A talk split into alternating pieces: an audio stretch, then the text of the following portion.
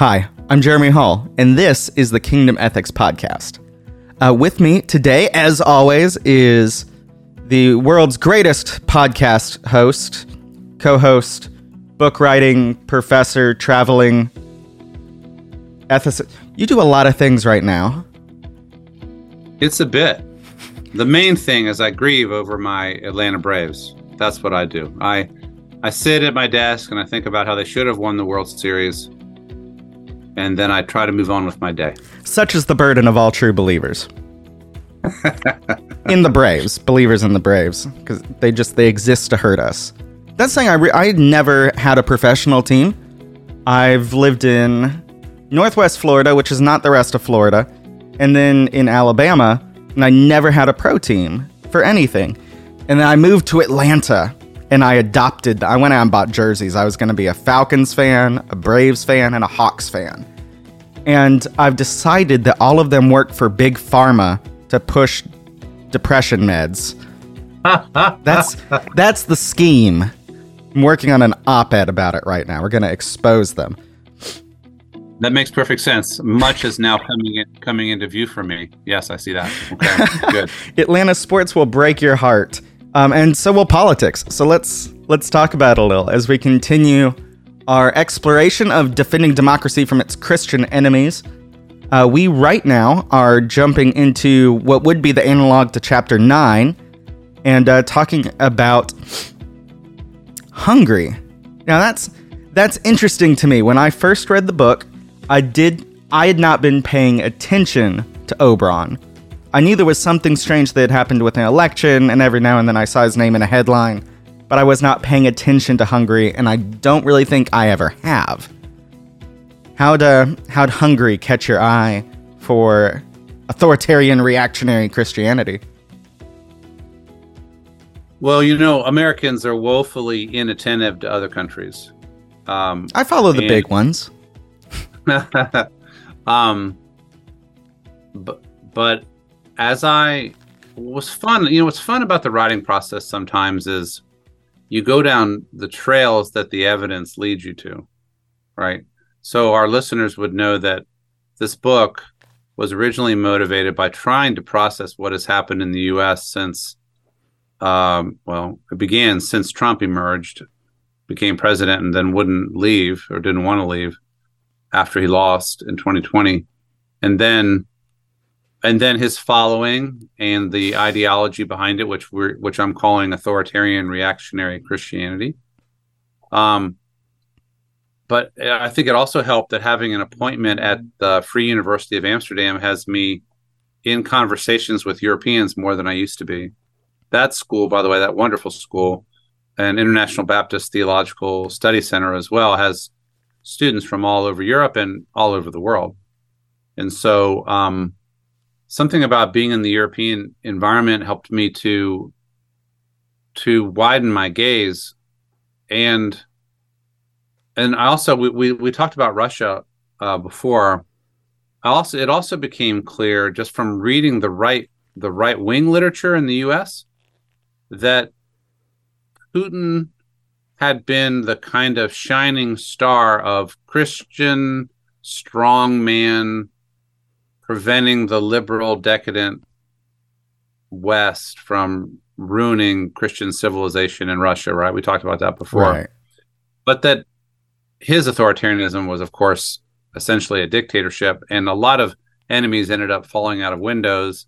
And then he invaded Ukraine uh, full scale in 2000 uh, 22, and um, and then a lot of the the shine was off, and people weren't so thrilled about Putin. Mm-hmm. But but looking for um, another figure who wasn't quite as awful and who was doing what a lot of these Christians were interested in, people found their way to Viktor Orban in Hungary uh, Orban, like urban with an O, Orban.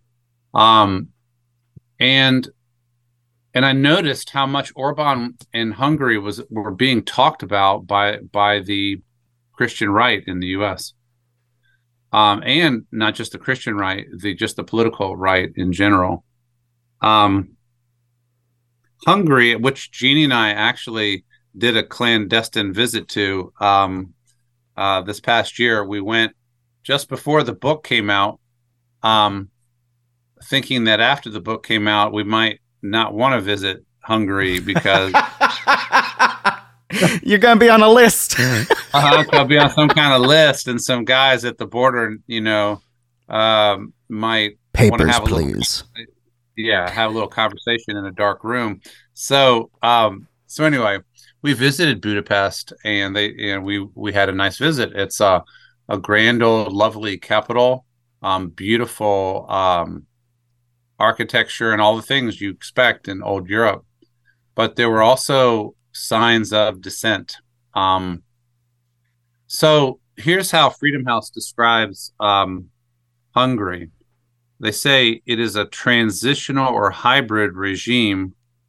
Um, hybrid meaning it exists between democracy and autocracy. Hmm. Um, it has a score of 45 out of 100 on the democracy scale, and you don't want to be at 45. That's not really good. I think Russia was at like seven or something, but 45 is not very good.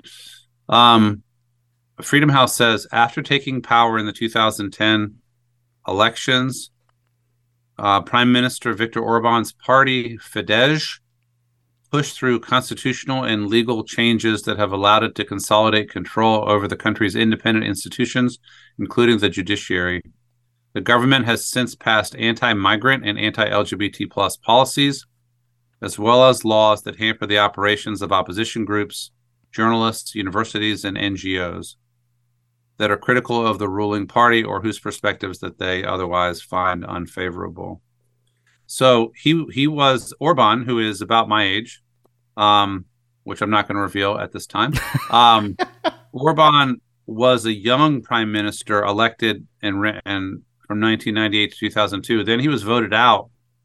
He was very disappointed about that. After he left, he said if he ever took power again, he was not ever going to leave office. That does that sound like anybody one knows?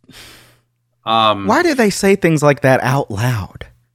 Because they really believe them. Um, it's amazing he, how willing people are to tell you who they are. Yeah. And we don't listen. Yeah. When he came to power again in 2010, he adopted, he didn't do this in his first term, but in his 30s, but he adopted authoritarian reactionary Christian uh, strategies. Um, he described his vision of Hungary's future as an illiberal state, illiberal democracy. Some people describe it.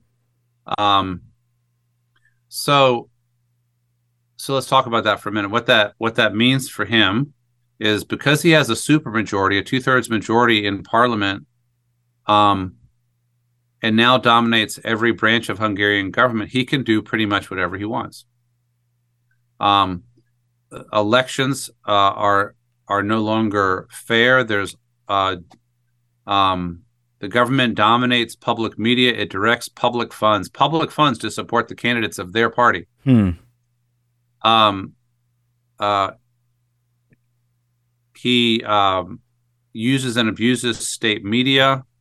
Um, he has weakened the judiciary. How about this? This is fun. A November law introduced a practice that has been called voter tourism, allowing any Hungarian citizen to legally register and vote in any district that's helpful in a parliamentary direction. So before the election of 2022, I think it was, um, voters were strategically moved into districts that might otherwise be close, mm. with hundreds of voters registered at single residences.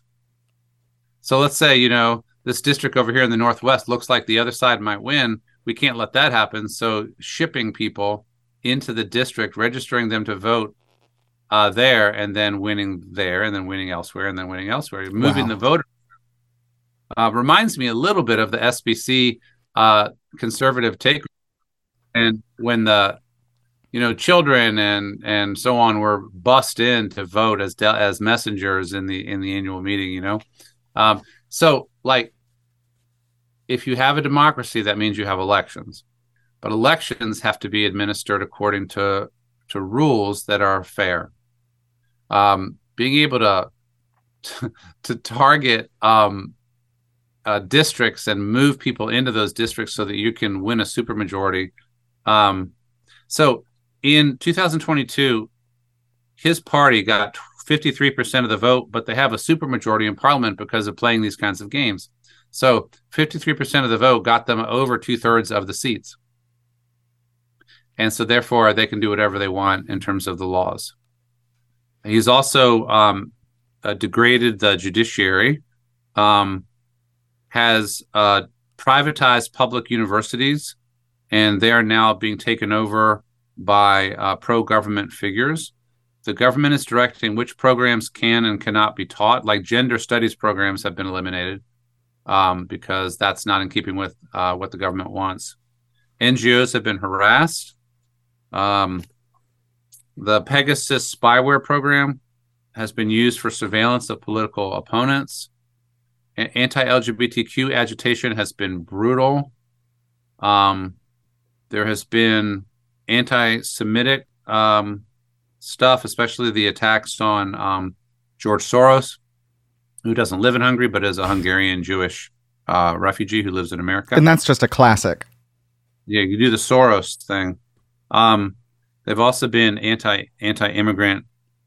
Um, so what Orban represents is a smarter, um, less violent, more cunning form of authoritarian reactionary leadership. And what but the but the bulwark of his support is traditionalist Christians who like a guy who will be tough to protect traditional values in the place of Christianity in Hungary. Does that sound familiar? It does. The does is it Christianity that animates all of this in Hungary? Um a version of Christianity. What what is the the dominant brand of the church there? Are um, they Orthodox? No, it's historically um, or Hungary's still Catholic. Historically Catholic with a significant Reformed actually population. The Reformed got over to Hungary, um, and uh, we could we could Google this. We should Google this, but um, it's essentially it's kind of East Central Europe Catholic, conservative Catholic, conservative Protestant. It does. It's not the Orthodox Church, but um, I think it's historically Catholic with a significant Protestant population. But it's not. It's not an American style consumer evangelicalism. Not. No, it isn't. Though I mean, I think there has been some penetration all over the world because that's American evangelicals and fundamentalists have gone all over the world. Um, so you'll be interested in this. I I learned well, I saw it. A group of Hungarian Baptist uh, leaders endorsed a statement uh, criticizing the International Baptist Theological Studies Center for hiring an ethicist who has my views. In other words, Hungarian Baptist leaders attacked my Amsterdam-based seminary for having me come and be be their ethicist or be involved with them. I'm glad you got to see Budapest. That's right. Yeah. Uh huh. So, so there's a a fair amount of traditionalist Christian support for what Orban is about. Um, keep the migrants out, um, suppress minorities, elevate Christianity, conservative Christianity, suppress LGBTQ people and and their rights, um, uh, dominate every sphere reduce pluralism by dominating the universities, um, politics, and the NGO sector, and the media, and the media. Um, so one reason I, I decided to focus some on Orban was because he is very popular with the American right. Tucker Carlson, when he was on Fox, he spent a week in Budapest interviewing uh, Orban at the presidential palace, and and kind of celebrating what he was doing. Um, Rod Dreher, do you know that name, Rod Dreher? Yes. Uh, Rod Dreher, um, it appears that he has moved to Hungary and now lives there, or at least he was at the time of this writing. Uh, he was a kind of a crunchy con. Um, who was advocating kind of Christian withdrawal from a secular public in the U.S. Um, but Dreher says that what the Republican Party now needs is, quote, a leader with Orban's vision, a new American Orbanism. And a lot of, uh, I think it appears that they hoped that Trump would be that person, but Trump wasn't cunning, smart, or disciplined enough to really qualify as an Orban. But I think that if he comes to power again, Trump will surround himself with people who are uh, cut from that mold and will actually be more effective in snip, snip, snipping away the checks and balances of our democratic system, and has essentially promised to do so. Um, Are you familiar with the term? I'm. This is a new one for me. Red Caesarism. Yes, yes, but what what did what did what are you hearing on that? Oh, well, I'm hearing it a lot. Um, because I had. Uh, we've encountered the idea before, right? Like we what America needs is a Christian dictator to force us back into where we ought to be, sort of thinking. But that's yeah. super fringy, conspiracy esque stuff. But I've been hearing this term in more normal spaces, not think tanks or from Alec people making fun of Alex Jones or something. I'm hearing it on the AM radio stations. I'm hearing it on political podcasts that people are talking about Red Caesarism and the uh, 2025 project and how to yeah. actually grab that pendulum and not let it swing again.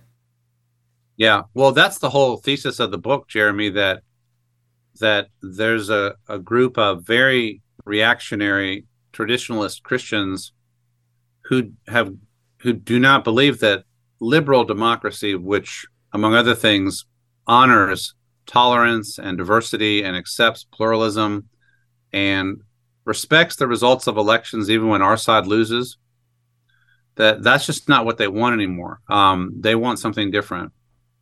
Dreher says this there are many things that the americans here want to learn from the hungarians we're going to keep our heritage for ourselves our christian heritage our ethnic heritage that's what I think they want to say but can't say, and so they point to someone who can hmm. say it. Orban was invited to speak at the CPAC conference in Dallas in August 2022. That's the Conservative Political Action Committee. He came to the U.S. and was invited to speak, um, and um, and remains a star. So Orban is probably the world's leading single leading practitioner of illiberal, authoritarian, post democracy in the name of Christian values. And that is why we should take him seriously. Uh, here's how, the last uh, ch- the last paragraph. Christian, I wrote this: Christians who believe in and value democracy should resist leaders who weaken it, even if those leaders say some words that affirm Christianity and criticize those who make Christians uneasy. But in Hungary, Viktor Orban has once again found that Christians are easily swayed by religious rhetoric and by policies that seem to roll back cultural developments that they find unwelcome. He has remade Hungary as an illiberal Christian autocracy. And so that's why we need to study him. And you can see why I'm not likely to be invited to hang out at the presidential palace uh, anytime soon. Did you get to see it? I did. Yeah, it was very near our hotel. Um, yeah, Hungary has been in trouble with the EU, uh, European Union, because of its constant violation of basic standards of democracy. And of course, what Orban does is to say, "See, that's what happens when you stand up for Christian civilization against the decadent West." Yep, the uh, dragon in Rome will come for you. That's right fascinating. So, next time we will be talking about one that I think more Americans might be aware of Brazil that it exists. But but what's going on there too? Because I knew about uh, Bolsonaro uh, pretty well before reading the book, so excited to hear about someone in our on our side of the water too. Thanks, y'all. We are thrilled that you chose to join us today to listen in on this conversation. We hope you're following along uh, with the book. And if you want more content like this, uh, David is on dozens and dozens of podcasts. Well, we're probably up in the hundreds in general, but dozens on uh, this specific topic. So if you want to hear it attacked from a bunch of different angles as well, uh, those are out there. But we are here, so we hope to have you back next time on the Kingdom Ethics podcast. If you want to find either of us, our respective websites are easy to find because they are names davidpgushee.com and revjeremyhall.com. We look forward to hearing from you, and we'll see you next time. Thanks.